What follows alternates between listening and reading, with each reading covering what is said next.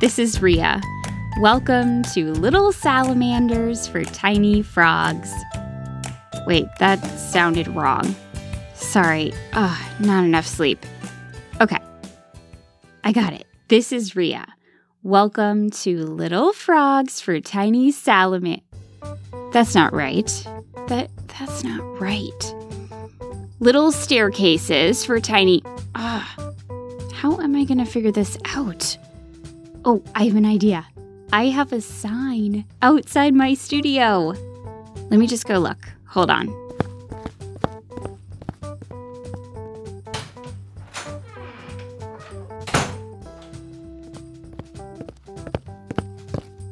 Ah, that's right. I've got it this time. This is Rhea. Welcome to Little Stories for Tiny People. I'm clearly a little out of sorts today. You know, I'm not even sure which story I'm sharing, so let me just take a look. Oh, that's a weird coincidence.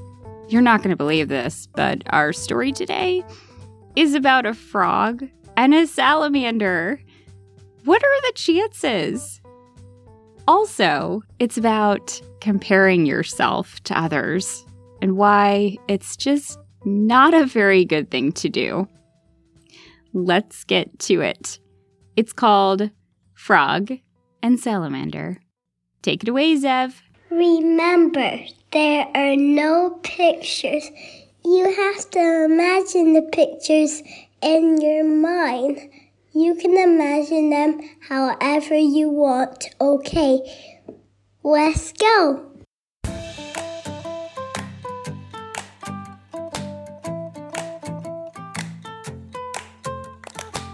Frog and Salamander both lived on the banks of Wormly Pond. They were both green. They were both around the same age, and they were both writers. Frog had done pretty well for himself. He'd written some terrific stuff, and this was occasionally pointed out to him by a pond creature. Um, hey, you've written some terrific stuff. Sometimes he would see one of his own books lurching towards him, teetering on the back of a snail, and the snail would ask him to sign it. And Frog always agreed to. But even as he signed his very own name in his very own book, he would be thinking about Salamander. Salamander, who was not just a writer, but the most famous writer in all of Wormly Pond. Salamander, who churned out new best selling books as if they were mosquito cookies he was baking by the batch. Salamander, who probably didn't even know Frog existed. Frog was so distracted by Salamander and all his shiny accomplishments that once, when a kindly snail, Frog was very popular among snails, when a kindly snail asked Frog to sign his book, Frog ended up signing Salamander's name by accident. Frog, seeing his mistake, panicked and scribbled over Salamander's name. Without thinking, he turned the scribble into a drawing of a monkey. It didn't make a lot of sense because the book did not feature a monkey, and when Frog handed the book back to the snail with his own signature scrawled next to the strange monkey drawing, the snail stared at it for an awkward amount of time before mumbling thank you, um, thanks, and sliding away in the grass. That particular snail never approached Frog again. Seeing as how Frog and Salamander both lived on the banks of Wormly Pond, they did occasionally cross paths. Each time Frog ran into Salamander, Salamander was busy clacking away on his typewriter, or jotting notes in his notebook, or dictating notes into his voice recorder. The branches were covered in a light moss, the color of swallowtail caterpillars in the sun. Salamander was, simply, always at work. It drove Frog wild. Salamander was so productive, so conscientious. Everything Frog was not. Frog was never writing when he crossed paths with Salamander. He was licking a flycicle or skipping rocks in the pond or doing pretty much anything except writing.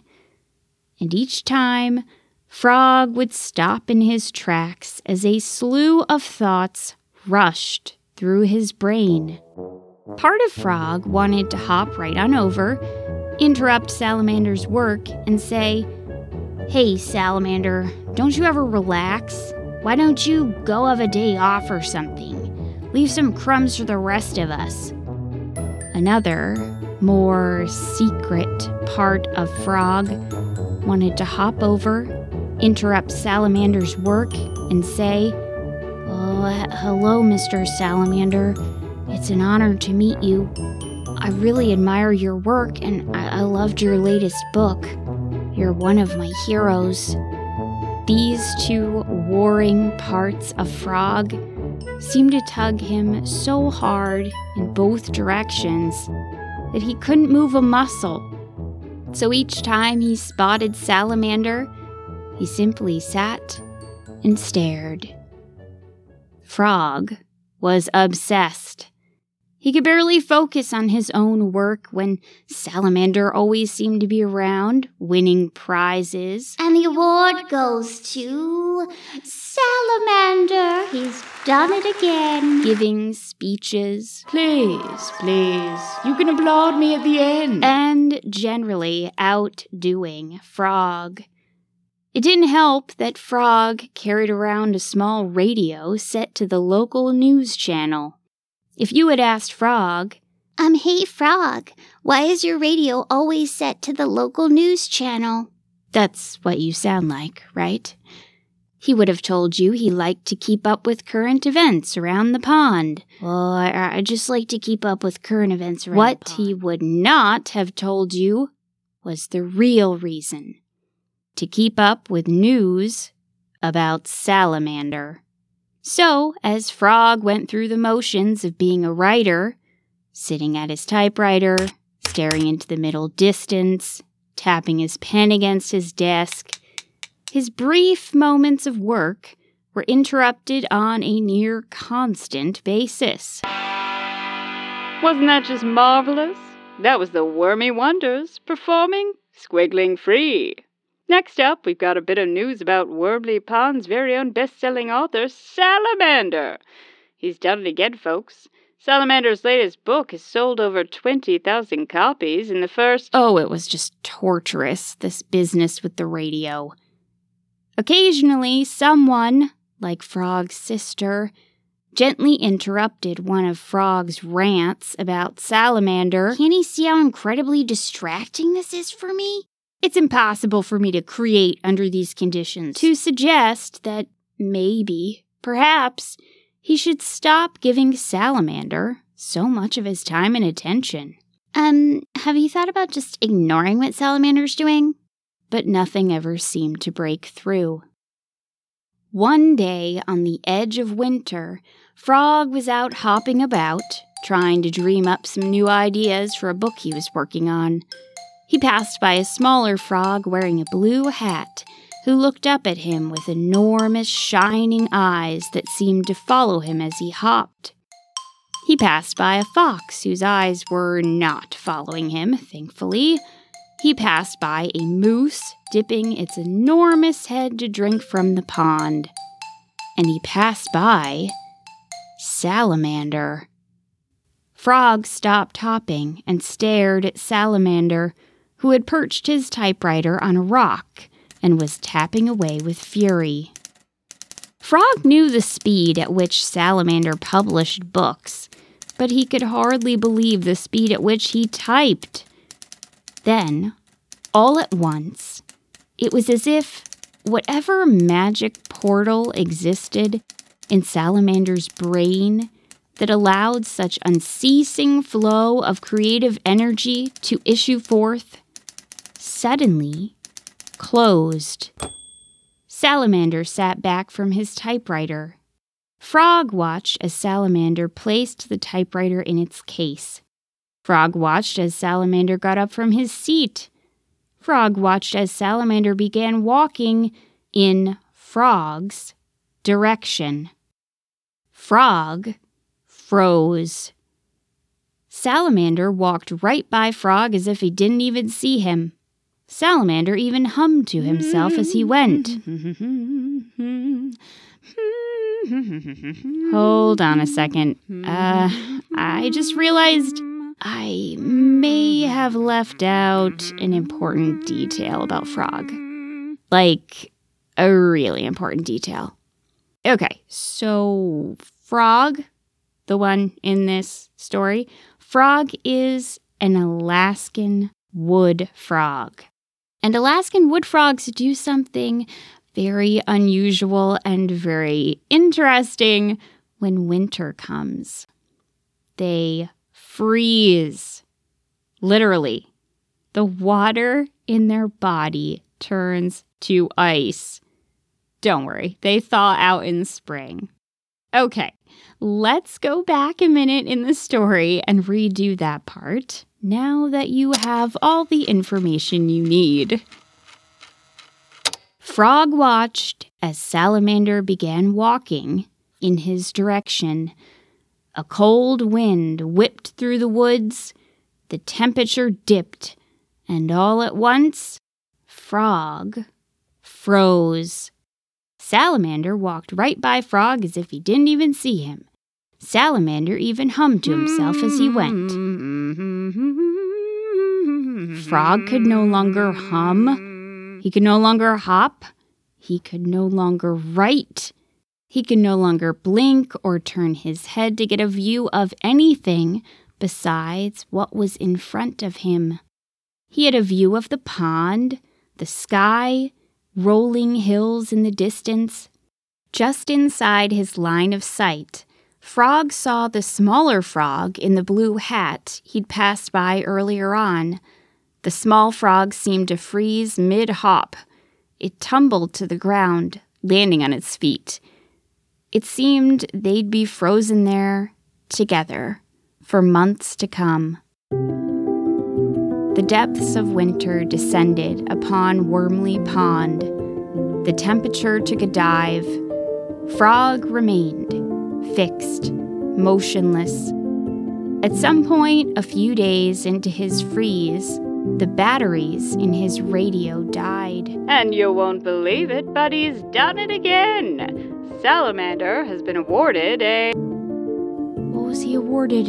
Frog thought. What was he awarded? But that was it.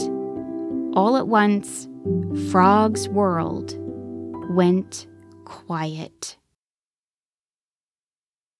Over the next few months, Salamander and Frog lived in two different realities. Salamander wrote chapters of his new book. Frog stared out at the cold winter landscape. Salamander was honored with a Lifetime Achievement Award. Frog stared out at the cold winter landscape. Salamander was invited to give the keynote address at a conference for the most celebrated amphibious writers in the region. Frog stared out at the cold winter landscape. Salamander finished his latest book and it rocketed to number one on the bestsellers list. Frog was accidentally kicked by a hiker, went toppling across the grass, landed upside down, and stared out at the cold winter landscape. Salamander became the first salamander to visit the moon, and while on his lunar mission, he wrote a stage play that was then turned into a film that won every single film award for the entire year and inspired a line of toys based on the characters, which also became bestsellers. Okay, Salamander didn't go to the moon. In fact, he didn't do any of those things during the winter at all, except for writing some new chapters of his book. But frozen in place without his radio, Frog's imagination went wild. Finally, after so long that many animals seemed to have forgotten it would happen at all, winter came to an end. It seemed to happen all at once. One day, that wintry chill still whipped through the trees and glazed the surface of Wormly Pond with a thin sheet of ice. The next day, it was gone. The air no longer had any bite. The sky decided to shrug off the gray mask it had been wearing all those months. Animals that had been born during the winter woke up to a world they'd never seen and they couldn't have imagined. It was spring, and Frog unfroze. He blinked his eyes and flexed his limbs. He felt drops of water on his head from icicles melting in the trees above him. He glanced around to see if anyone was watching, and then he attempted his first hop in months. It was just a small hop, nothing too impressive, but Frog felt as if he were a tightly coiled spring, finally, finally allowed to launch skyward. And that very day, the day the birds spent the whole of their waking hours practicing their songs, warbling to one another, clearing the long chill of winter from their throats. On that day, as Frog hopped about, he ran right into Salamander. As usual, Salamander was tapping away at his typewriter. Frog felt a surge of motivation. He was a coiled spring. He was ready to launch. He hopped closer, imagining how their first real conversation might play out. And despite spending the winter envisioning Salamander reaching ever impressive heights in his career and leaving Frog even further behind, this is what he imagined. Uh, uh hello, um, Mr. Salamander? Oh, hello. I, um, I, I just want to say uh, I'm a big fan of your work, Mr. Salamander. Really? Are you? Please, just call me Salamander. Hey, wait a minute. Wait just a minute. I know you. You're Frog, aren't you? Uh, yes, I am. Yes, yes, yes. Didn't you write that book, The Snail and the Sea? That was me, yeah. I loved your book. You should see my copy. It's completely dog eared with things underlined on almost every page. You're a terrific writer. Also, sorry about all my obnoxious accomplishments. I'm thinking of slowing down, doing less. Hey, we should get together sometime over grilled cheese and talk about words and Salamander would amble away, and Frog would nearly burst at being told he was a good writer by his hero slash nemesis. Frog imagined all this in a matter of seconds as he advanced towards Salamander, who was still typing away at his typewriter. And suddenly, Frog, his senses still addled from being frozen in place for half the year, Suddenly, he was standing close to Salamander, awkwardly close. He took a small hop backwards and tripped over himself. Salamander, who until that moment had been totally absorbed in his writing, looked up from his work. Oh, um, uh, hello, um, Mr. Um, Salamander, Frog stammered. Salamander looked at Frog and blinked. Hello. Salamander looked back at the page he was writing. Without looking up at Frog again, he said, Greg, right? Uh, excuse me? Isn't your name Greg? Salamander said, his eyes still on his own work. Um, uh, no, it's it's Frog. Oh, oh, I, I thought you were Greg. Greg, Frog. Sorry, I'm not great with similar sounding names. Well, have a good day, Freg. And before Freg, I mean Frog, could reply, Salamander put his typewriter in its case, swung it over his shoulder, and disappeared into the tall pond grass. Frog blinked. Well, that didn't go as planned. He stared into the pond grass, thinking maybe Salamander would emerge, laughing about the joke he'd just played on Frog. You should have seen your face when I called you Freg, Salamander would say, and they would go off and chat about words over some grilled cheese sandwiches. But Salamander did not emerge. The pond grass swayed lightly in the early spring breeze. Frog felt something touch his back, and he turned to see the small frog in the blue hat that had frozen near him for the winter. Um, uh, excuse me, Mr. Frog? Uh, yes, Frog said, distracted. He looked back at the pond grass, imagining he might see Salamander in the distance. Uh, you, you can just call me Frog. Oh, uh, okay, Frog. Um, I was wondering if I could talk to you for a moment about being an author, because I'd like to be an author, like you. Frog looked down at the small frog. Like me? He turned back to see Salamander, very far away now, trudging up a hill. Yes, just like you. I have very much admired your work, and the way you always seem lost in deep thought whenever I see you. That book you wrote, The Snail and the Sea, that story is what made me want to write my own stories. Frog finally turned back and gave the smaller frog his full attention. Really?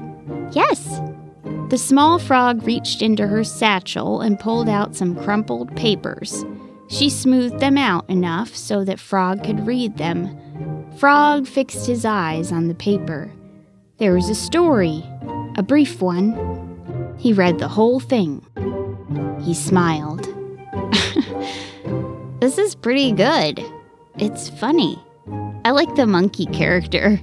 I actually wrote it before the freeze. I like to write something just before the freeze and then read it with fresh eyes when I thaw out. Hmm, clever writing process. Hey, what's your name? Oh, I'm Layla. Layla, you're you're a good writer. You should write more. Layla looked like she might burst. She was smiling so wide. Her eyes were so big. Frog was struck by how much his words affected her. And at the same time, he understood that his approval of her changed nothing. She already was a good writer she had been all this time. She might think him saying so meant something, he was charmed by that, but he knew it didn't. In that moment, Frog felt as though his heart, having somehow remained frozen minutes longer than the rest of him, warmed up and started beating again. They said their goodbyes and the small frog with the blue hat hopped away, wobbling a bit from just having regained the ability to move after a long winter, but also from just having been told by her hero that she was a good writer. Frog tried to piece together what had just happened. Life is weird, he thought. Life is really weird. Something in him had shifted. As Frog hopped through the greening landscape of his home, it occurred to him that in some ways he had been frozen, not just for the winter, but for his whole life. He'd allowed himself to remain paralyzed, focused on all the wrong things, focused on a salamander he could never be. A salamander who was simply a different creature altogether. Frog was himself, and he had his own work to do.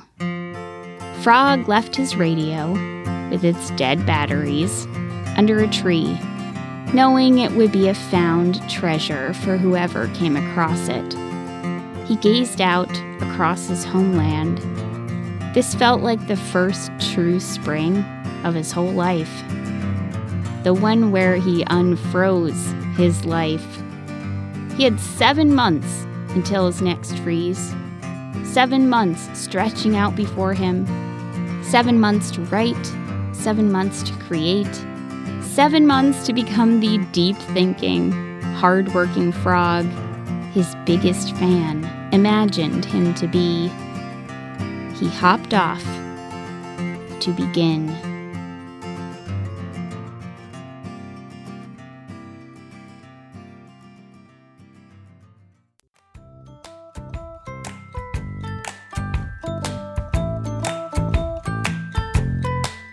Comparison. We all do it.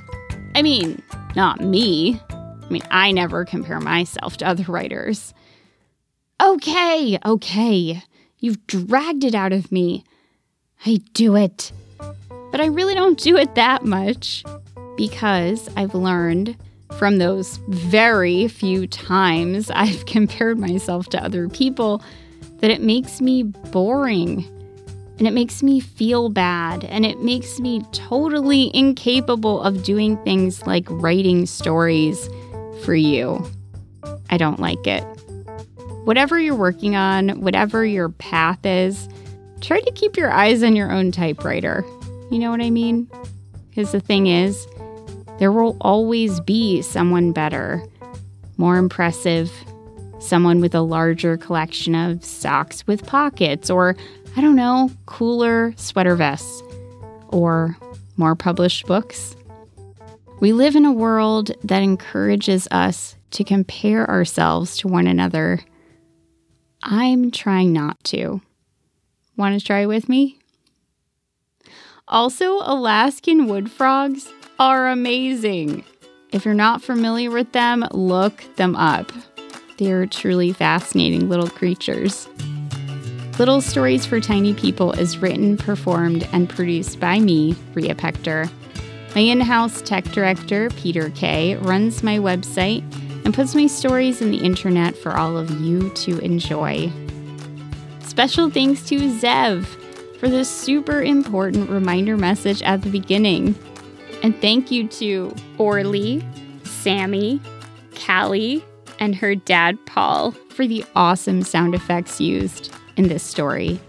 You can visit my website, littlestoriestinypeople.com, to shop for Little Stories for Tiny People merch.